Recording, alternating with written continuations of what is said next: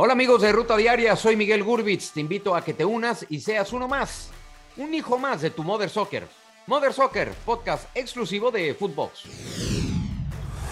Esto es Footbox Today.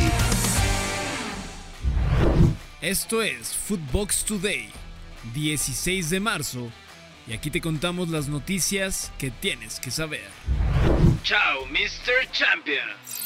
El Manchester United de Cristiano Ronaldo quedó eliminado de la Liga de Campeones tras caer en casa 1 a 0 ante el Atlético de Madrid. El mexicano Héctor Herrera jugó los 90 minutos de partido. Esto dijo el Cholo Simeone tras la victoria. Fue un partido sobre todo muy estable, muy regular durante todo, durante todo el partido. Eh, lo, lo- de destacar absolutamente es el trabajo colectivo. El trabajo colectivo fue fantástico. Benfica sorprende. Las Águilas Portuguesas derrotaron 1 a 0 al Ajax de Edson Álvarez en el Amsterdam Arena y se meten a los cuartos de final de la Champions. El futbolista mexicano jugó 81 minutos. El día de hoy, Juventus recibe al Villarreal. La serie está empatada a un gol. El otro encuentro de Champions es entre el Chelsea y el Lille. Los Blues llegan con ventaja de 2 a 0 en el global. Barcelona cierra acuerdo millonario. El cuadro catalán confirmó el acuerdo con Spotify para los próximos cuatro años. Incluso su estadio pasará a llamarse Spotify Camp Nou. El nombre de la empresa también aparecerá al frente de la camiseta del equipo masculino y femenino. New York complica su clasificación. El equipo de Ronnie Dayla obtuvo su pase a semifinales de manera sufrida.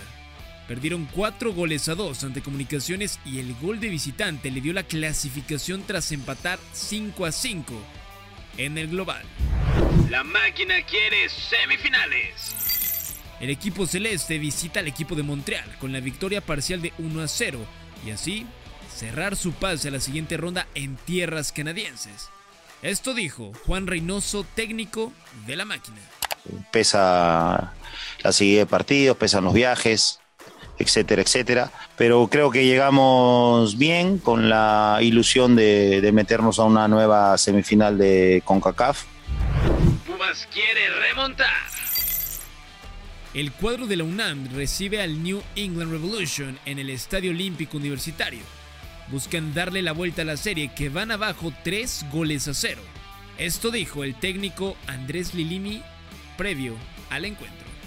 Entonces estamos mentalizados en ganar la serie, en ganarla, como lo hicimos eh, ya varias veces, pero bueno, en este momento es muy complicado porque el rival siempre está enfrente, es un, es un equipo sólido que lo ha demostrado.